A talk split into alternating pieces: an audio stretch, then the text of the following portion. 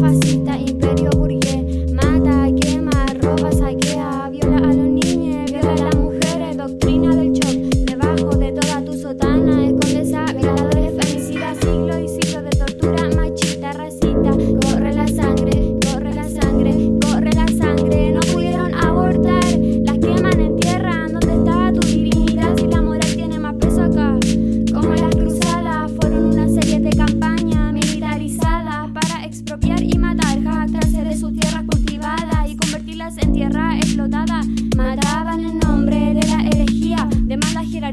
En 1960 y la gran quema de libros para que la gente no tenga poder de decisión en creer o no sobre la religión. Perversión de tu tradición es la sumisión, bienes espirituales, persecución política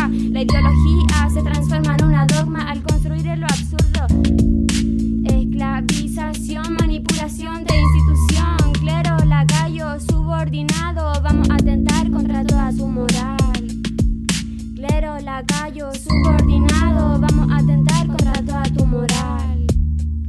Quema la iglesia.